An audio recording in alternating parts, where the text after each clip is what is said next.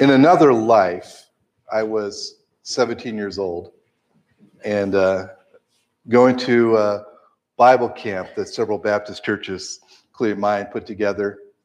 And uh, I won't tell the tell you the year um, for obvious reasons. But what I remember from that, well, there are a lot of things I remember. But one of the challenges and awards that they gave out was for scripture memorization. And so there was a contest to memorize uh, a certain passage, and in this case, it was the book of First John. And so when I was, I was 16 or 17 years old, and uh, for whatever reason that week, I found it pretty easy to remember First John. So um, I actually memorized the first four chapters, and I was starting to get through chapter five. And then some girl from another uh, another church beat me out there at the last minute. She got a few more verses. Not that I'm still bitter about that, but I say that because there is a, a phrase in chapter four that has kind of haunted me, and that may be too strong of a word, but it's been in the back of my mind ever since. And again, that was a while ago. And that, that phrase was, was here in the passage we're going to look at. It's in John 4 17. There is no fear in love, but perfect love casts out fear. So I remember reading that at 17 years old. I remember there's some power here, there's some wisdom here. But the problem is, I didn't really understand what that really meant fully. And now, looking back on a lifetime after that, I, I, I say, I think I have an understanding now. But at the same time, I know I need to hear this because I don't live without fear day to day. And I'm guessing you don't either. I'm guessing we all need this. I was sitting at breakfast yesterday with a cousin, one of the most godly men I know. So he's in his early 60s, has given his life to, he's a, a layman, but he's given his life just to trying to, to become like Christ and a lot of spiritual maturity. And as we started talking, we were talking about spiritual things, and he mentioned, uh, I don't know how guest but he mentioned that his biggest need right now was fear. That he he was battling that all the time in all the different areas of his life. So I know I'm not alone. There are at least two of us, maybe a few more in here, that struggle with anxiety, that struggle with fear, with, with struggle about thinking about the future, struggle about worry. And, uh, and so this phrase, there is no fear in love, but perfect love casts out fear, I think can be a great antidote, or at least part of the process by which God brings healing in that area of our life. Well, Father, would you guide us as we read your word, please? Would you indeed, indeed, as that song shows, or as that song talked about, show us Christ? No one here needs to know my opinion or hear my opinion, but we all need to see you through the preaching of your word. Would you let that be true? Would you let our hearts be open to you? Would, would you let our hearts be attentive to you? Forget about the things of the past week or the things coming up, but instead come together to this beautiful word that living in perfect love, we can be without fear. Thank you, Father. Amen. All right, so our passage here. 1 John 4, 16 through 18. Now, this is actually, I think, our fourth week in, in this chapter. Uh, so we, we've kind of gone through the whole thing, but I want to zero back in on this because, as I said, I think it's so important. But let's read the immediate context God is love. Whoever lives in love lives in God and God in them. This is how love is made complete among us, so that we have confidence on the day of judgment, for in this world we are like Jesus. There is no fear in love, but perfect love casts out fear, for fear has to do with punishment. The one who fears is not made perfect in love. So, as I'm kind of working through this, and like I said, I'm really trying to get my own mind on this, a couple questions come in my mind, and the first one is this: All right, what does he mean by perfect love? What does he mean by perfect love? And, the reason I want to spend some time on that is because I, I think a misconception here may hinder us going forward. I remember uh, even farther back in my life, I think I was 11 years old or something, watching a woman named Nadia Comaneci. Some of you remember her, right? Scores the first perfect tens in gymnastics in the Olympics Uh, I think she was 14. I might have had a small crush on her at that time. Um, but, you know, the judges watched her routine and they simply concluded there is no mistake, large or small. It is perfection. We have to give her a 10. I've never done that before. Now, here's what I'm trying to get across. We don't have to have Nadia Comaneci kind of love. This is not a promise to us that if you are perfect in your performance of love and you never get it wrong, then love or the, will kick out, kick out that, that fear. There is no fear in there. Now, it, goes, there's better news than this. You don't have to be perfect. You don't have to score a perfect 10 uh, on your love meter, but rather, there is a, a little bit deeper meaning of this. Now, I'm reading this in the NIV. I, I like the NIV, I still use it but sometimes it drives me crazy. One of the things it does that drives me crazy is this. You're going to see three highlighted words here in the, just the passage we read. His love is completed, love made complete, but perfect love. And here's the deal those are all three translated in the same Greek word. Now, you're not going to get that in this particular English translation, which is annoying to me because we're reading this in English and we're thinking, oh, he's talking about a little bit different kind of love here. No, it's the same word. The Greek word is actually teleos, which has the idea of complete, mature, lacking nothing, sometimes used as perfect, but not in the sense of flawless, but rather it's all that it should be, basically. Let me give you an illustration. This tree is teleos. This oak tree is teleos. It's exactly what an oak tree should be, right? This one is not. It is an oak tree, but it's got some disease or wasting or something, it's not what it should be. So he's talking about this kind of love. It's a mature, completed love that as it should be, not a flawlessness. That's not the main emphasis. So we'll come back to this. All right, what does he mean then? Well, here's what we're told. If we love one another, God lives within us, and his love is made complete within us. So thankfully, John tells us, okay, I'm going to explain what I mean by completed love. When you love another person in the same way that God has loved you, because God has loved you, you are living in complete or perfected love. You don't have to be an Nadia Comaneci. You don't score a 10. You're not going to.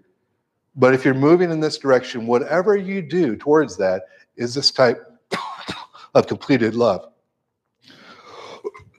Excuse me. One way to think of this.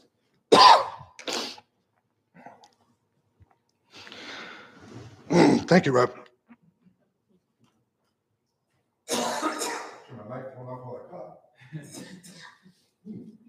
That's happened for a while. One way to uh, kind of get a grip on this, one way to kind of get a grip on this is to remember that several times in First John, he tells us what God's love is, what love is. God's love, as he tells us in this chapter and chapter before, is God giving of himself to meet our deepest need, our forgiveness for sin, so that we can be reunited with our Creator. So that what God's love is, is giving to meet our deepest need. And, and so that's what's going to be. Thank you, Ms. Robin. I'll leave it here. I think that's vodka. She must have got that private stash. Do not. Whatever will get me through the service. All right. Okay. So here's where I'm going with this. So John defines love as giving of yourself sacrificially to meet the needs of the other. And then he says that we love because God has first loved us. But here's the problem, right? Okay, how can I love God if loving means giving to meet the needs of the other? Because this is God. He doesn't have any needs. He was perfect before he ever brought me or the universe into existence. So, what can it mean then that I love because God loved me when that's the definition of love?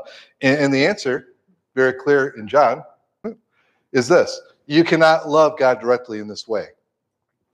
I suppose you can love God directly in this way, but the emphasis in this book is this that the way we love God is by loving others, because others are what God cares about.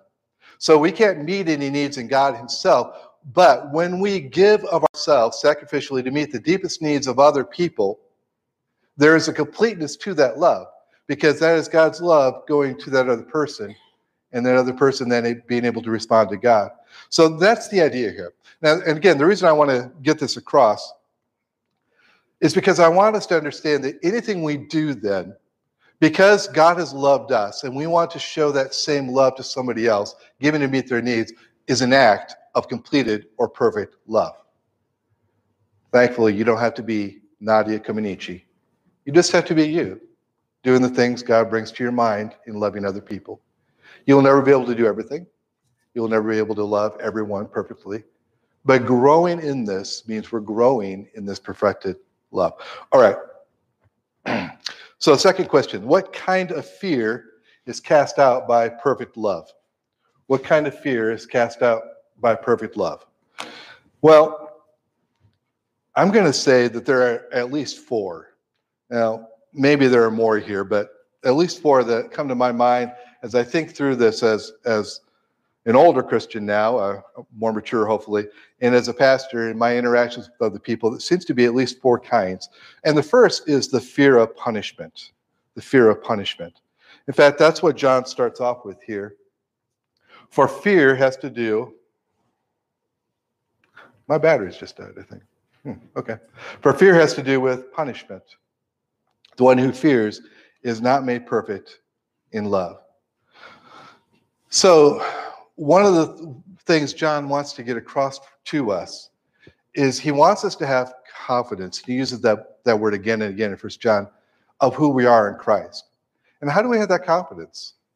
Well, it's not the special spiritual experiences. It's not even spiritual gifts. Remember Matthew 7, Jesus said, Many will come to me that day. Many. And he'll say, they'll say to him on the day of judgment, uh, did we not cast out demons and do miracles and do all these other kinds of things? And Jesus doesn't disagree with him, says, No, you didn't do any of those things. He says, Depart from me, I never knew you. So, what is it that we know will give us this confidence that we really are in Christ? Because self deception is very easy, very prevalent. And here's this idea that if our heart is prompting us to, and we fulfill this obedience of living out, then we have this confidence on the day of judgment, we are His. Even in this world, we're doing what He's doing, as He puts it. So therefore, we have confidence that we're in Christ and becoming like Him. C.S. Lewis put it this way why this is so important. In the end, that face which is the delight or terror of the universe must be turned upon each one of us with either one expression or the other, either conferring glory inexpressible or inflicting shame that can never be cured or disguised. There will be a day. First John 3 3 tells us there will be a day we will see him face to face. And we can have confidence. We don't have to be afraid of his judgment. Now, I think that can be extended, right? There's also a fear, not only of the day of judgment, but in our relationship with God, there, there can be this fear that I have to measure up somehow. That somehow I will not find God's blessing, or even worse, I might find, you know, he, throwing various kinds of thunderbolts at me if I if I mess up. And I think that that fear is very common, especially for many of us who grew up in a legalistic background. And as Tim Keller notes in the sermon notes there, legalism is not just the idea that I have to obey, that my obedience gets me into, into heaven. It's, it's more the mindset that in my relationship with God, what determines his affection, his approval, and his blessing on me is what I do. That's a legalistic mindset. It's a fear mindset. Our good friend uh, Alan Abbott, there he is. Um, I had lunch with him. He told me he's writing this blog, so I had to check it out. And there was a there's really good writing there. He wrote a post about being safe, and I, I really like this. He said, if my dad wanted me to live a high moral life and sacrificial giving to the poor and being kind to the neighbors and forgiving people who had wronged me, and told me that my punishment for refusing to live my life this way would be removal of his love and acceptance for me, I might certainly do all those things. I might buy meals for the poor. I might be nice to the neighbors, take care of their pets when they go on vacation. But my obedience would come from a place of insecurity, from, an attempt to fight off the shadow of what would happen if I disobeyed. Only horrible love, poor kindness, anemic forgiveness would be dragged from the heart. Dragged from the heart. I like that. Some days, he goes on, this is how I envision my Christian life. And my heart has stopped responding. My heart is curled up into its shell and awaits a better, safer presence than the one of the imagined God that has at times haunted my Christian life. And uh, I think that haunts a lot of us, even when we know better intellectually. But this kind of love, he says, I, I want you to understand you don't have to perform up to a certain level to know that you're his, to be in his blessing. You've already got that. What you're called to now is simply to love other people, to let any holiness and performance just be part of the way that you serve them in this world. All right, I could go on there, but I'm going to go on because I think this one, although it's not one John talks specifically here as a pastor, I think this is a killer. And that is not only the fear of God's judgment, but the fear that I'm not good enough. Kind of ties in because if I feel like I'm not good enough, there is this idea that God's not going to bless me, or even worse, that He'll punish me. But the fear of not being good enough is near universal. I think we all struggle with this at some degree. Well, maybe not all of us. But I do know one thing I know that no amount of success by itself will take this away. Because when celebrities and high achievers and people who have done the great things of this world, when they sit down and get honest, that's what they all say. David Bowie. I had such enormous self image and, and self esteem problems, which I hid behind obsessive writing and performing. I was driven to get through life very quickly. I really felt so utterly inadequate. I thought that the work was the only thing of value. Emma Watson, famous actress now. It's almost like the better I do, the more my feelings of inadequacy actually increase. Sonia Sotomayor, the first uh, Hispanic Supreme Court justice, and that's as high as you can get within the legal field. She says, I have spent my years since Princeton, while at law school, and in my various professional jobs, not feeling completely a part of the world I inhabit. I'm always looking over my shoulder, wondering if I measure up. Tom Hanks, no matter what we've done, there comes a point where you think, how did I get here? When are they going to discover that I am, in fact, a fraud and take everything from me? Sheryl Sandberg, the chief operating officer of Facebook, has often admitted to feeling like an imposter at times. Uh, she's Phi uh, Beta Kappa Honor Society at Harvard. In 2015, she went back and gave the commencement address. She wrote, or she said, Every time I took a test, I was sure that it, that it had gone bad. Every time I didn't embarrass myself or even excelled, I believed I had fooled someone else yet again. One day soon, the jig would be up. There are still days when I wake up feeling like a fraud, not sure to be, not sure I should be where I am. Now, how does living in love, living in this mature, perfect love, cast out this fear? Well, in two ways. Two ways.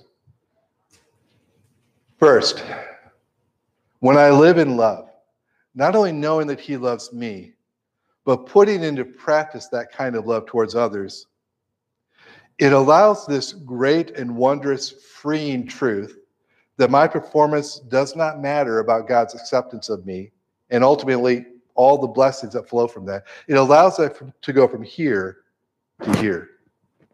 It allows me to experience it. It begins to settle more deeply because I understand what it means to love someone without conditions, without agenda. That's a very beautiful thing. The second way that completed love casts out the fear of not being good enough is this. When we get this, when we practice this, we understand that the only thing that matters achievement wise is love. The greatest human achievement that we could ever accomplish, no matter who you are in this room, is simply this to love other people like God has loved you. Natalie Portman, one more celebrity, and this kind of segues into this thought. She was also a Harvard student. She said, So I have to admit that even today, 12 years after graduation, I'm still insecure about my own worthiness. Have to remind myself today you were here for a reason. Uh, I felt like there had been some mistake, that I wasn't smart enough to be in this school or this company. And then she goes on sometimes your insecurities and your inexperience may lead you to embrace other people's expectations, standards, or values, but you can harness that inexperience to carve out your own path, one that is free of the burden of knowing how things are supposed to be, a path that is defined by its own particular set of reasons. Do you hear what she's saying? This is actually very good advice.